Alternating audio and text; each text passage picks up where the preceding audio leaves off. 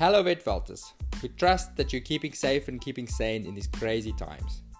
We at the Vet Vault are going to be trying out a few new things with the podcast over the next few months to make sure we keep giving you content that provides you with value. And we're excited to offer you the first of those new things with this episode. We've had some fantastic feedback in the past about episodes where our guests discussed themes related to the running of a veterinary practice. Clearly, many of you are leaders, business owners, and aspiring business owners. Our goal here at the Vet Vault has always been to help you make the most of your career. And a big part of that will be how to make sure you make a decent living as a vet. So, we're creating a series of regular episodes that focuses on the business of being a vet. So, let's get to it.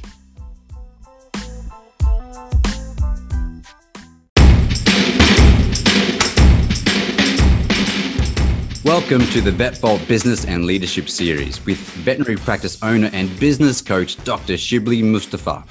In this series, we'll explore ways to make veterinary practice sustainable and profitable. Shibly is an owner of a multi practice group in Australia. He is actively growing his business and shares with us the same up to date lessons and no excuse approach that inspires his own coaching clients.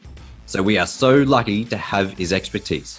In our first episode of this new series, we start with the elephant in the room because it's a huge freaking elephant.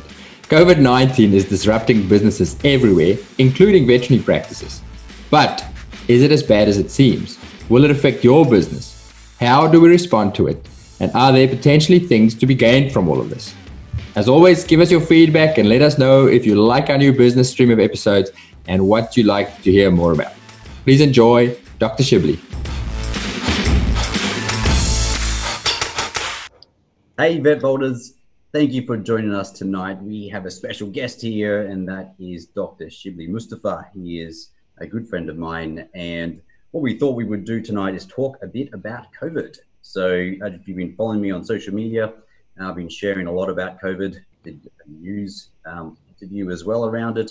But my perspective has come from a, a large referral hospital. But uh, I thought what we'd do is have a chat tonight and invite a guru of uh, general practice um, Dr. Shibly. So thank you for joining us, Shibly Mustapha. Thanks, Gerardo. Pleasure to be here.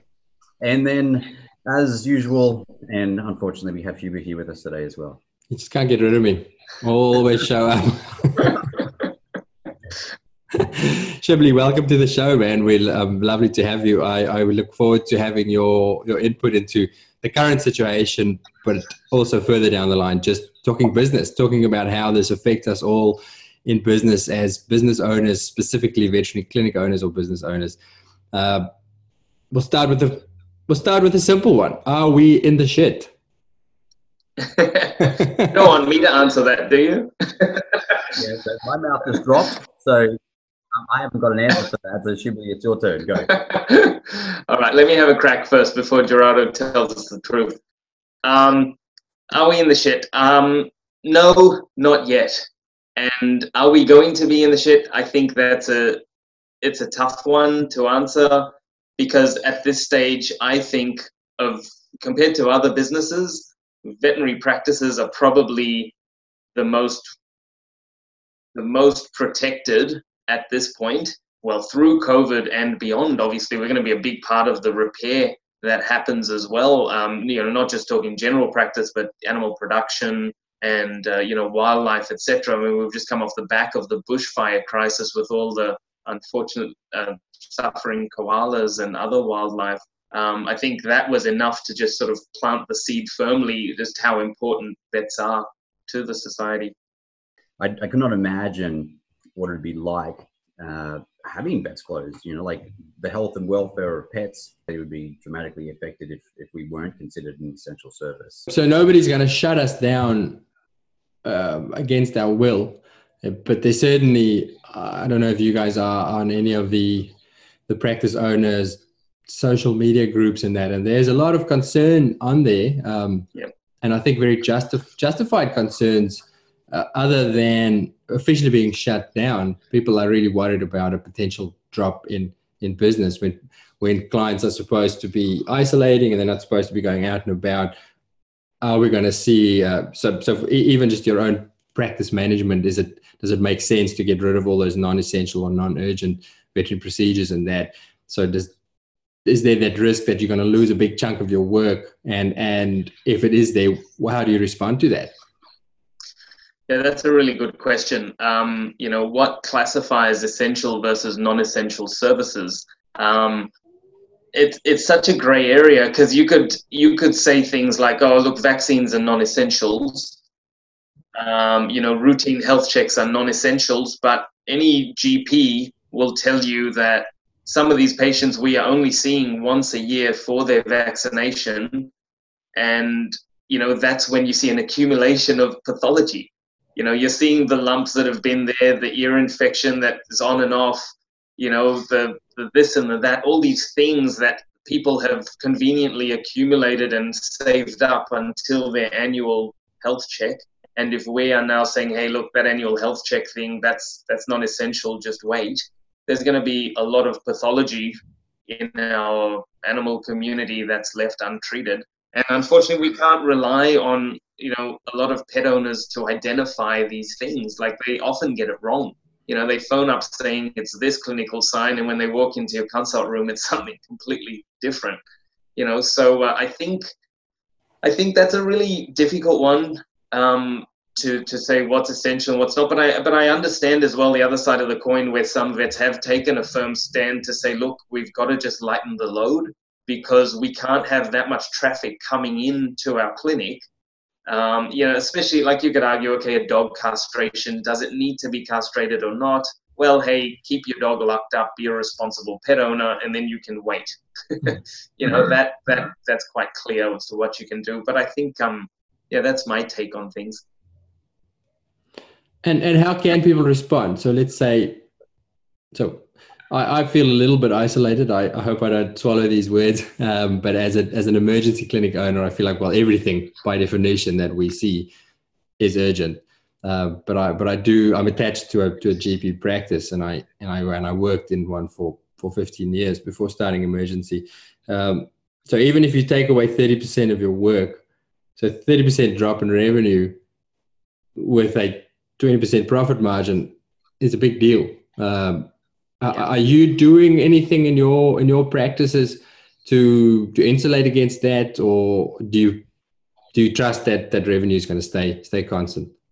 How, are you cutting costs? Are you changing things to to make the book, book books balance? Yeah, I'll let Gerardo answer first. he's got a whole list. I know he's just dying to get it out. No, no, no. Actually, it's it's it's incredibly uncertain. Like we are, even as an emergency hospital, right? And now we'd be classified as essential service.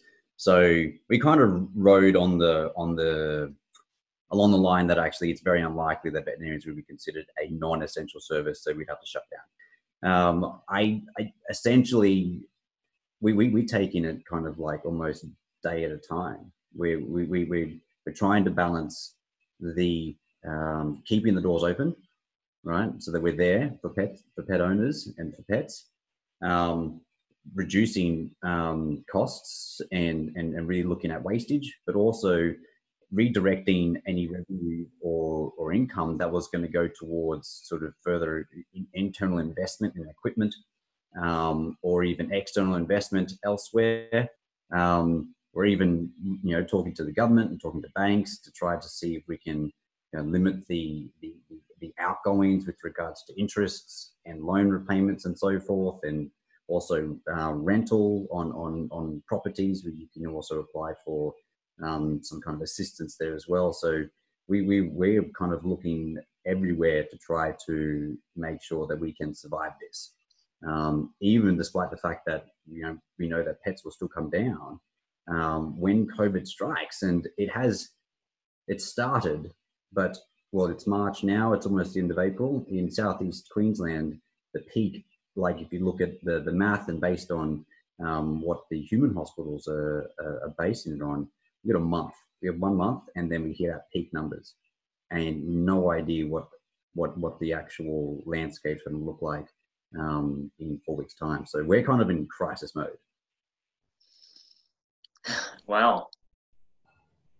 I'm glad I don't work for you. Things are really different in my practices. For more reason than one, Shibly, so many reasons. oh, it's completely different over my side. It's it's like the sun's shining, it's blue skies, it's amazing.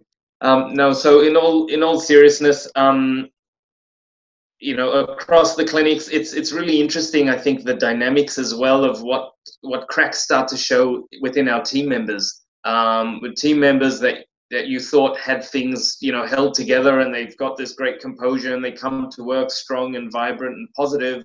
And we're starting to see people just kind of regress into their little you know shell where they're starting to panic and they're sort of seeing their future kind of unfolding and all the plans that they had and everything that they were wanting to do. Um, you know and that it's really challenging as a as a business owner when you see your team unfortunately um, you know when you see them going through this sort of anxiety and stress and not like being able to give them a certain degree of, of certainty uh, a level of certainty but not being able to give them you know a six month plan or a one year plan which is what we've always done. You know we were able to give them that clear vision of guys this is where we're heading. Jump on this bus and we'll all get there together.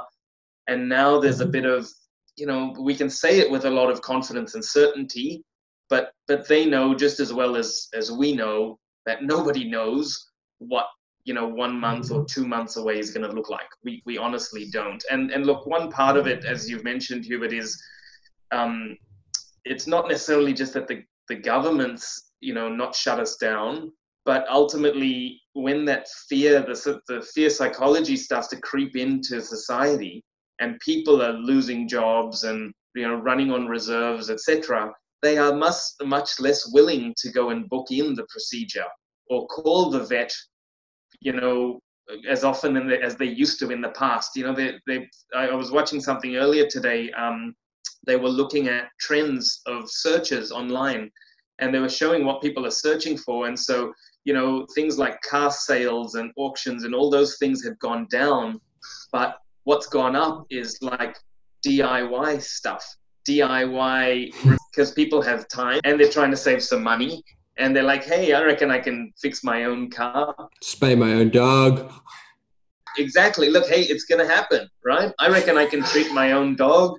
I reckon, you know, we can dodge that trip to the vet. Now, there's two things I suppose that they're scared of. One is maybe the vet bill, um, you know, but the second thing is people are just generally scared of, of going out. And I wish it, I wish I could say everyone was scared of going out. There's still too many people who are, who are terribly irresponsible with their social distancing. But um, you know, it's it's starting to creep in more and more. And I think this is a, a little bit of a message that I've um, been communicating with my teams is um, maybe the government hasn't shut us down, but we need to actually keep the work flowing in because you know we've got to put some funds into the piggy bank because we don't know how long the drought's going to last for. I, I I kind of agree there in a way that so us as emergency service, like we are completely like um, have no control to be to be honest with regards to what work comes through. We we might have an ad here or a building sign there or something like that, but but no one really plans to come down to us. Um, but for us, it's it's really trying to make the client feel that when they come down, that it's safe to come down, right? It's safe for them to come down in a way because we have procedures and policies and and, and processes in place which limit their risk to us and, and to them. Um, but also, like when they ring up, it's almost we've got to make sure that they feel safe to say, "Hey, look, I'm you know." Sooner or later, maybe in a month, two months' time, the vast majority of the population will probably have access to someone who has COVID or has a COVID positive person in their household. So we've got to assume that these pets come from um, COVID. They may have COVID exposure, right?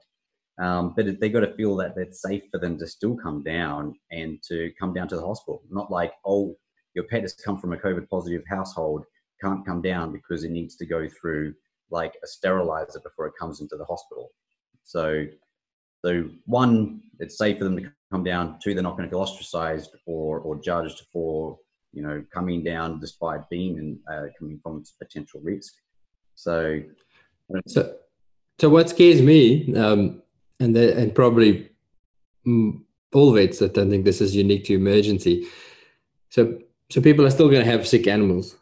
Uh, I wonder if it might happen more because I don't know if it's the same for, for you guys, Shibly, but certainly school holidays, we see more stuff. More, there's more emergencies. People are out and about more.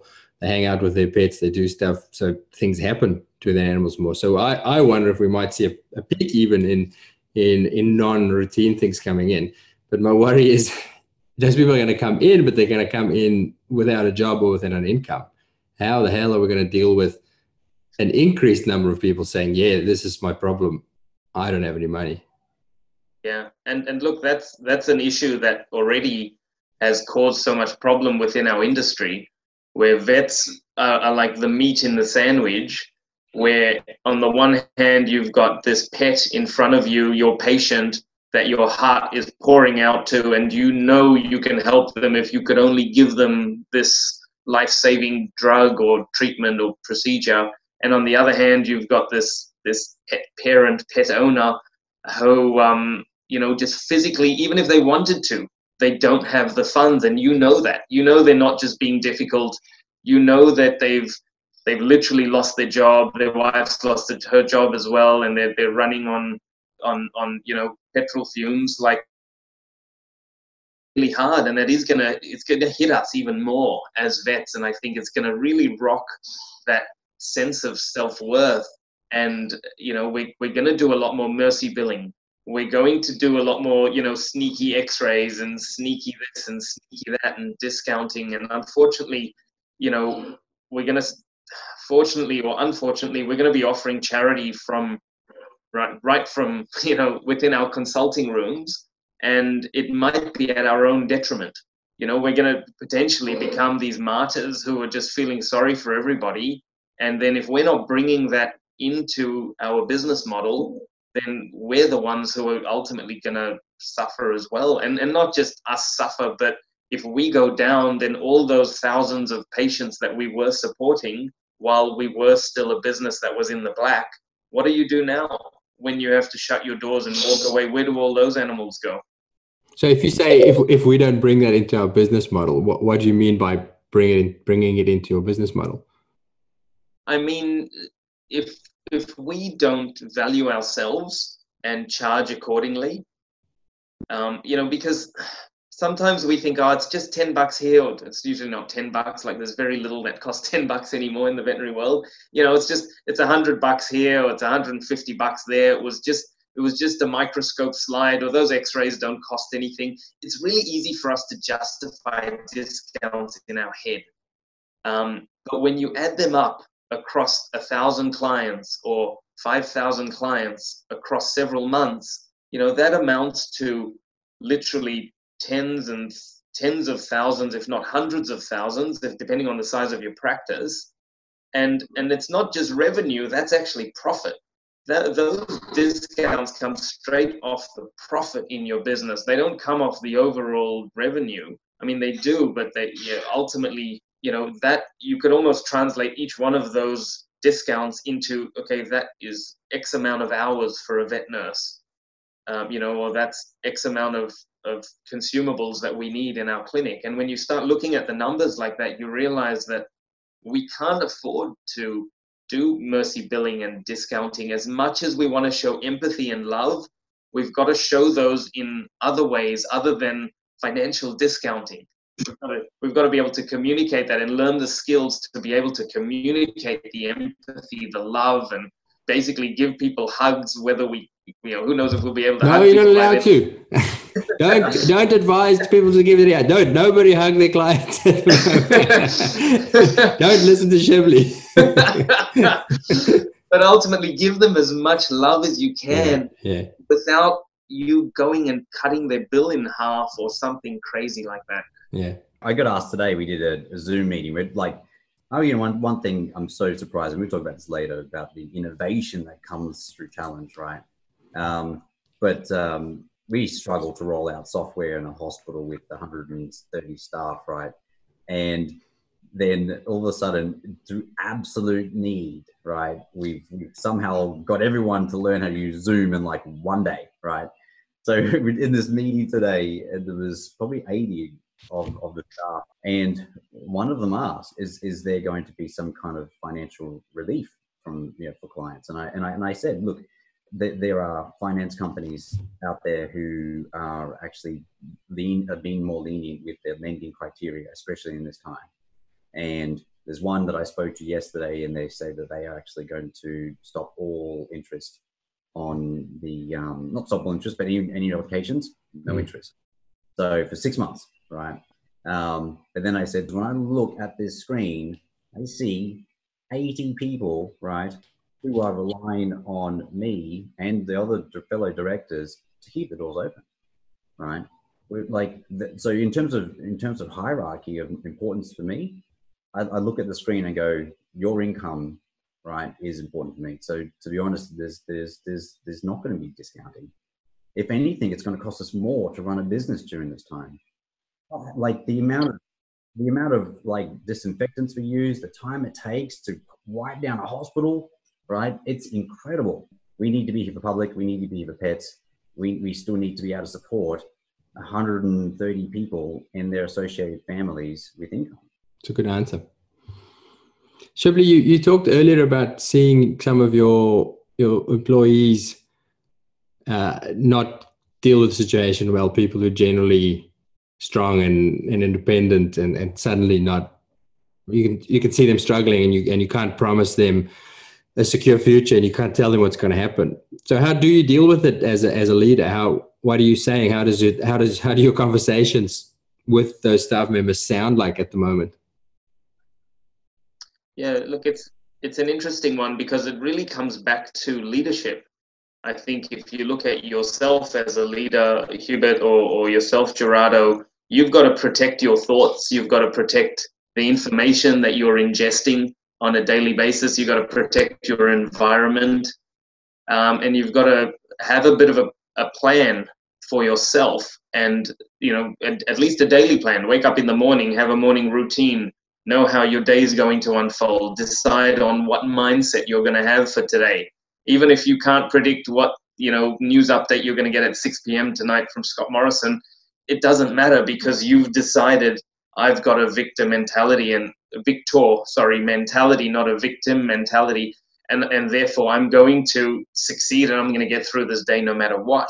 And um, you know, I think ultimately sometimes when when I see sometimes like when I'm sort of cocooned in my home office and only exposed to the things that I choose to be exposed to, um, I can have a very different outlook to somebody who, you know, lives in a family of five people and, you know, gets most of their information through social media. Um, you know, so I think a big part of dealing with that is first sort of going, guys, let's just look at the facts. What are the facts? I mean, one of the most recent freakouts that I had was someone really concerned that pets were carriers. I mean, mm-hmm. that will just completely demolish your vet clinic. you know, if if we just entertain the thought that hey, a pet is a carrier of COVID, therefore I'm not going to allow any consultations through the door. I'm not going to allow. I'm I'm not going to want to come to work. You know, all of those things, and that unfortunately comes from misinformation or um, I suppose, overinterpretation of of the facts. Um, and the other thing that we're seeing as well is um, people who were rational and generally dealt with things in a very logical way. When fear kicks in, there's a lot of um, irrationality, and and people can't see the facts. I mean, we've had some clients. Thankfully, not many, but we've had like one or two clients just completely lose it. Um, and it's interesting because there's a polarity. You've got some clients who are completely flexible and, you know, they will put up with anything and tolerate anything now because everyone's just being a human and respectful of each other. And other people who are just like still in their little zone and freaking out. But I think what's important for us as leaders is to help our team to equip them with the tools that they need, such as helping them establish those routines um, those little things, teaching them elements of mindfulness, teaching them to protect their environment and what's influencing them on a daily basis, um, observing those things, gratitude journals. And one of the things we did with our team was we just sent out a gratitude message and was like, hey, just post what you're grateful about today. And it just went on. The thread was great because every time someone added a gratitude, like people just got reminded that, yeah, we need to be grateful. We need to be grateful. We need to be grateful. So there's these little things that I find we have to really physically implant into our businesses and into our teams to be able to help them cope through uh, you know all the crises that they're going through the mental stuff and the financial stuff as well. That's excellent. How, how do you do that? What does it look like practically? Are you on zoom? Are you have you got social chats? How, how do you how do you spread mm. this positivity and get this message out to your team?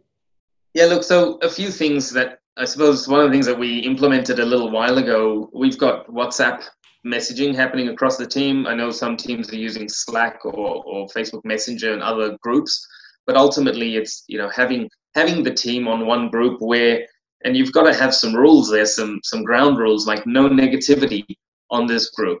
Like if you've got something positive you can share it if it's something negative or you need to tell somebody off you take that offline you go one on one and you have that conversation so that's like a, a, a, core rule otherwise it can just completely go the other way um, but ultimately um, we do things like daily shout outs so at the end of the day or during the day, you know, if someone's done something good to you, just give them a thank you, give them a virtual thank you and a high five. And then it, because it goes through the team, then it kind of triggers everyone. I think I think you know we, we need to be reminded about these things because our instinctive nature is to focus on the negative. Our instinctive mode is to go into survival and just see the, the, the danger and run away from that.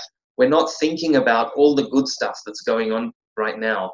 And so, especially at the end of a long day when you had like a crazy shift and everyone's just like kind of hating, hating everything, and they're just exhausted and want to go drink a big bottle of wine, you know, just to receive some shout outs at night and go, hey, you know what, that thing you did was awesome and, and thanks so much. So there's the shout outs. We used to have a gratitude, I say used to, pre COVID, we used to have a little gratitude book on the front desk that everyone had to just write in one gratitude on their way into work and we we put a sign up for the clients as well and we said what are you grateful for today and it was awesome because the clients now even before they come in and interact with us they're going geez what am i grateful for? And it would immediately just shift their their whole um, energy walking into our business where a lot of our, our clients unfortunately come in stressed they're anxious they've been worrying about their pet they've just had to have a half an hour car ride with the cat meowing the whole way and the car smelling like cat poo you know like it's stressful.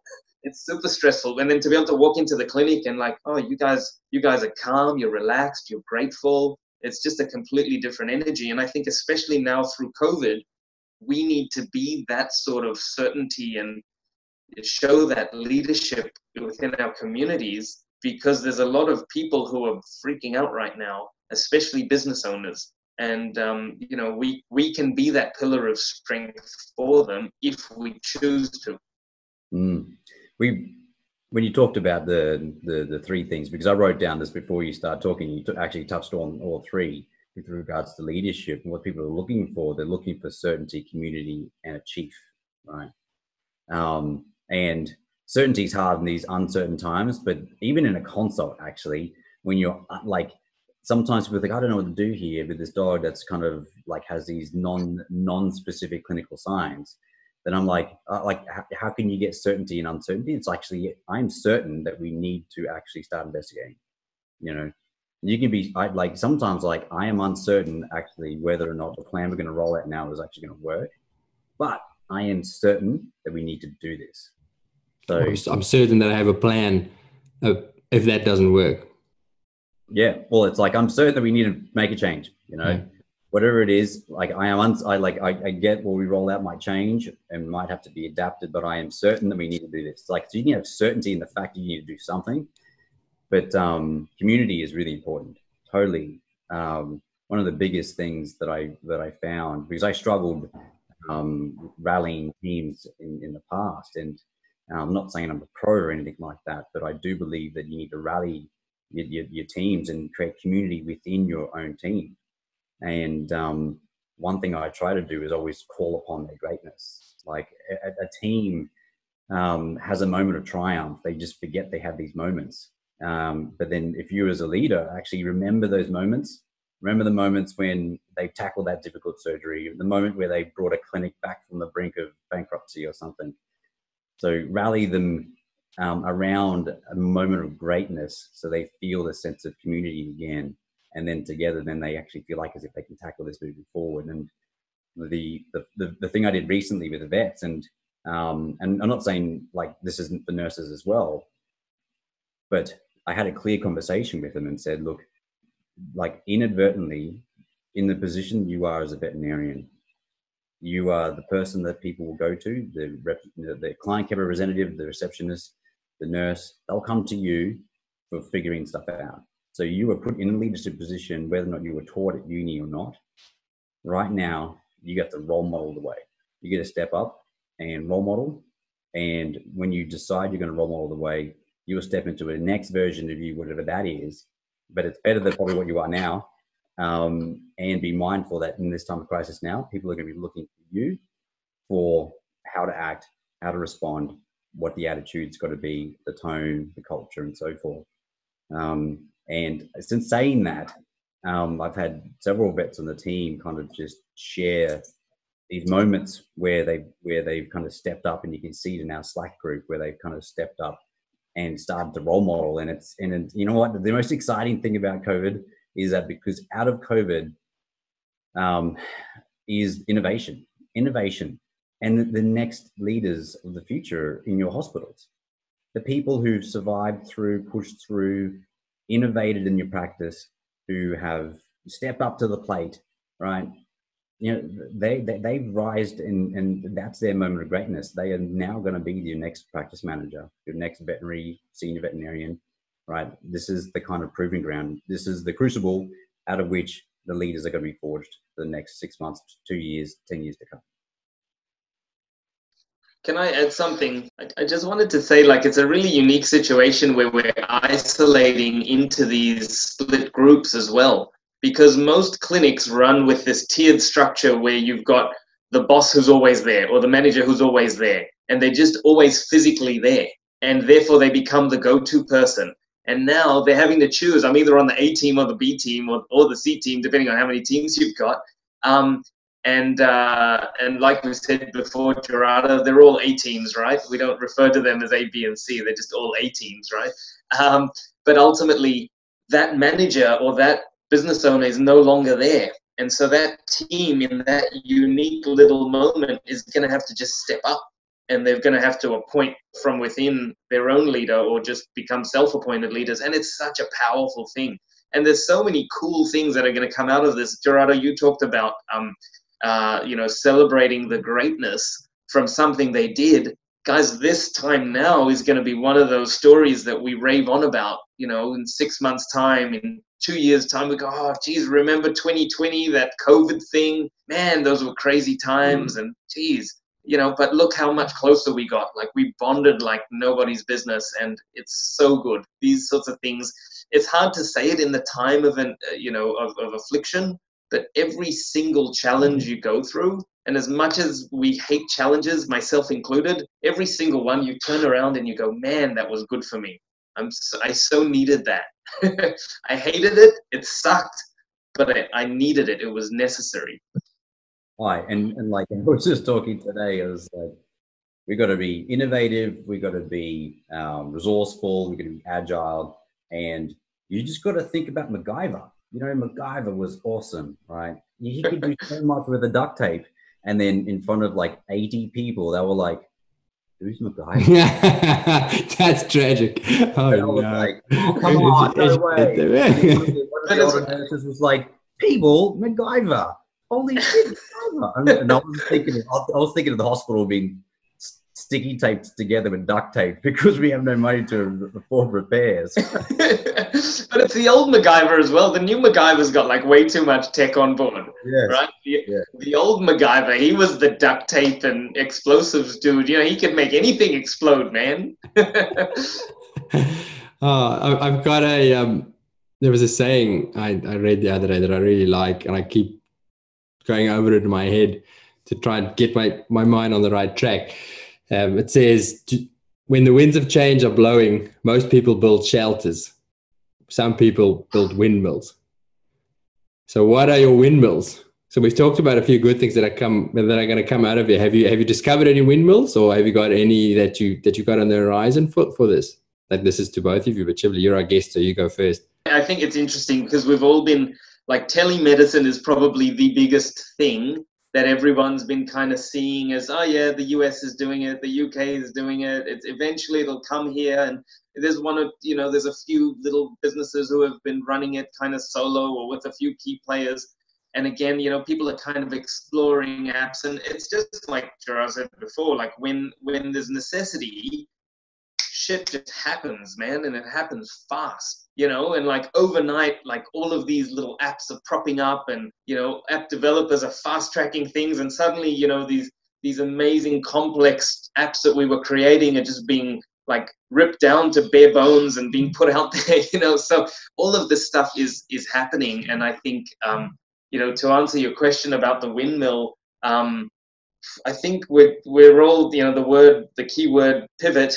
Um, you know, we're all pivoting, and I think the faster we we do that right now, the better. And would we come back? And there's some funny things where people are like, they're saying, oh, you know, I kind of like this consulting outdoors thing, and maybe after this whole COVID thing's gone, maybe we can still continue to consult outdoors or not have clients in our consulting rooms or, you know, all, all of these things, which are kind of, you know, if we do look at the silver lining of it, there's some pretty cool things. And, and like one of the things that I like about it in general practice, and, and although I haven't had to be in general practice much, you know, through this COVID thing, thankfully I'm, I'm more in the, in the office now.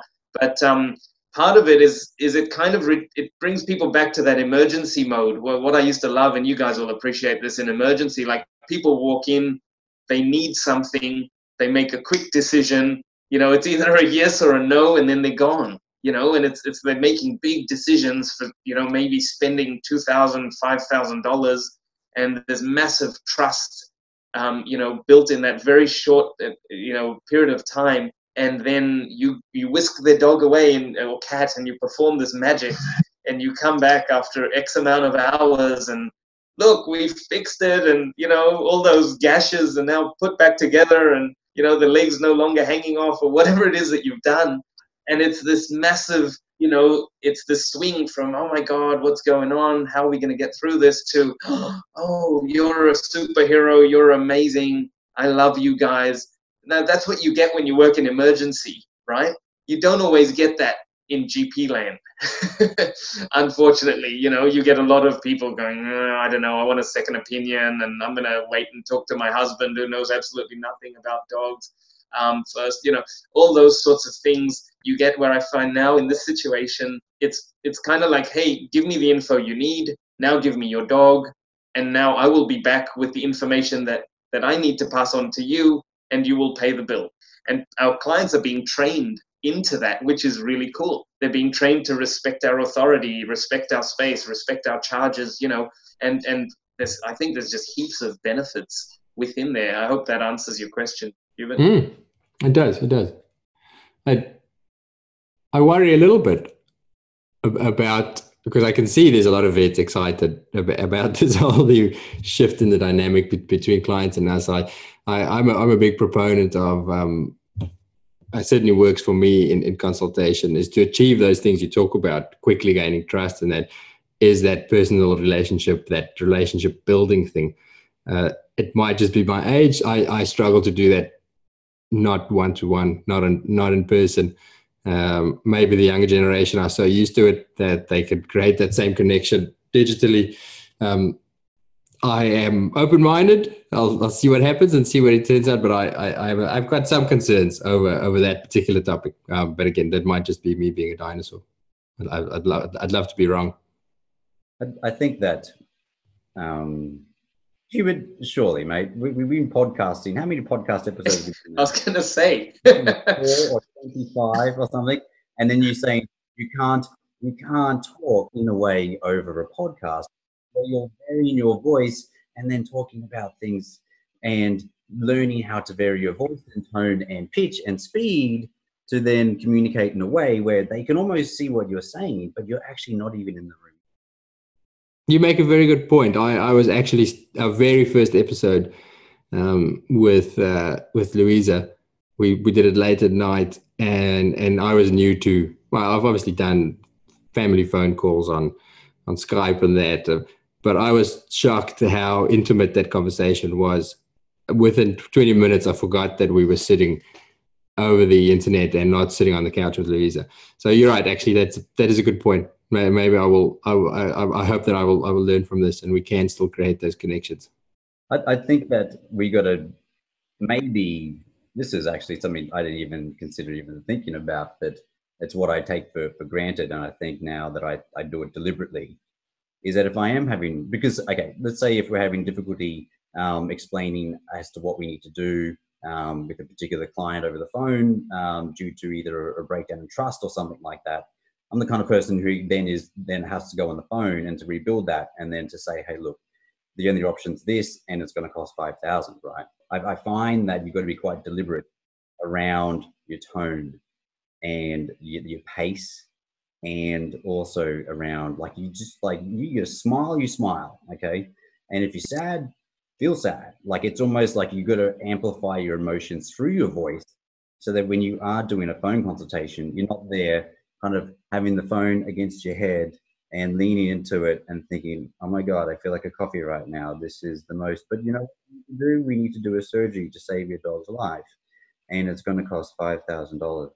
You know, you're going to get no compliance if you sound like as if you'd rather, I don't know, be clipping your nails with nail clippers. So I think there, there, there will be an art. There will be an art to connecting with clients without them being in front of you. And we'll learn that real quick smart. And Gerardo will teach the rest of us how to master the Zoom consultation. the voice only, mate. So because we, we, so you uh, uh, are you guys using voice voice only or, or video? We tried. We tried. Actually, you go first, because we, our, our, uh, our little bitty trial on Zoom was a little bit kind of hectic. So yeah, look, it's I, I think you know we're going to cover all sorts of problems like congestion and data and bandwidth and you know all sorts of issues there, and people just generally not managing the tech, but um, human human issues. But ultimately i'm kind of excited about it because how many times have you tried to explain to someone what's happening with their dog over the phone? Like one of the things that we were actually thinking about and you talk about like we were joking about ip earlier and i was like before this all happened i, I was like i was telling my team guys you know those phone calls where mid dental we have to call the client and say hey you know what? There's another 60 here and that's another thousand dollars um, i said instead of doing a phone call we should start doing zoom calls and we should start holding the phone up and going in the dog's mouth and saying, "See this," and then say, "Look at that X-ray." That's see that, and you show them right there in real time why you're asking for an extra thousand dollars and why you've made this phone call right now. And and people go, "I get it. I can yeah. see where that's going." Instead of me just having to believe what you're saying and rely on your, as Gerardo said, less than perfect commun- telephone communication skills I think it'll give vets who let's let's be real, we're not great communicators. You know, um, a lot of us would rather not have people in the room and just be alone with the animals. Um, and I think it'll give us actually a, a, a bit of leeway and a bit more, you know, credibility and posture to be able to command that extra whatever by physically being able to show people where their money is going. Mm. Our experience with Zoom has been a little bit um, disheartening actually because I had this grand plan how we're going to do virtual consults because I don't like the I hate the word client free or no clients in the whole hospital. So like because the protocol came out originally it was like client free protocol. So no no no no no we're not going to call it client free protocol because it's like as if we don't want our clients. We want clients to come down. We love our clients. Right? So it's called virtual consult protocol and um, it was all based on Zoom. And then uh, our practice at uh, Perth um, uh, tried it out, and there were like major issues. People were just like, "That's too hard," because you click here and wants me to download an app, and no. So that was like, okay, WhatsApp video. You happy with WhatsApp video? Yeah, or you happy for FaceTime? Yeah. So they're, used to tech, but I think it's going to change. Like, like the more, more and more people start using Zoom, it'll be easier and easier and easier, or whatever. Sounds like as if we're promoting Zoom. Yeah, has anybody has anybody bought shares in Zoom? uh, not yet, but we bloody well should.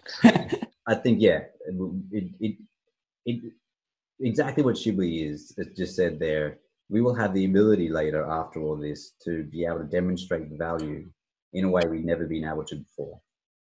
Exciting times. I feel better. Boys, I, this was supposed to be a short episode. I, I, I, this is this is amazing. I'm learning so much. Even if not a single person listens to this, I've got you've got one person who's learned from it. Shibly, uh, thank you so much for your time. We are going to make this a regular thing. We still have to think of a name for for your slot, but I look forward to having you back. Thank you for your time. Been an absolute pleasure. Thanks, thanks, Hubert. I've I've learned heaps too. So that's two people who have learned from this podcast yes, so far. That's 100 percent improvement.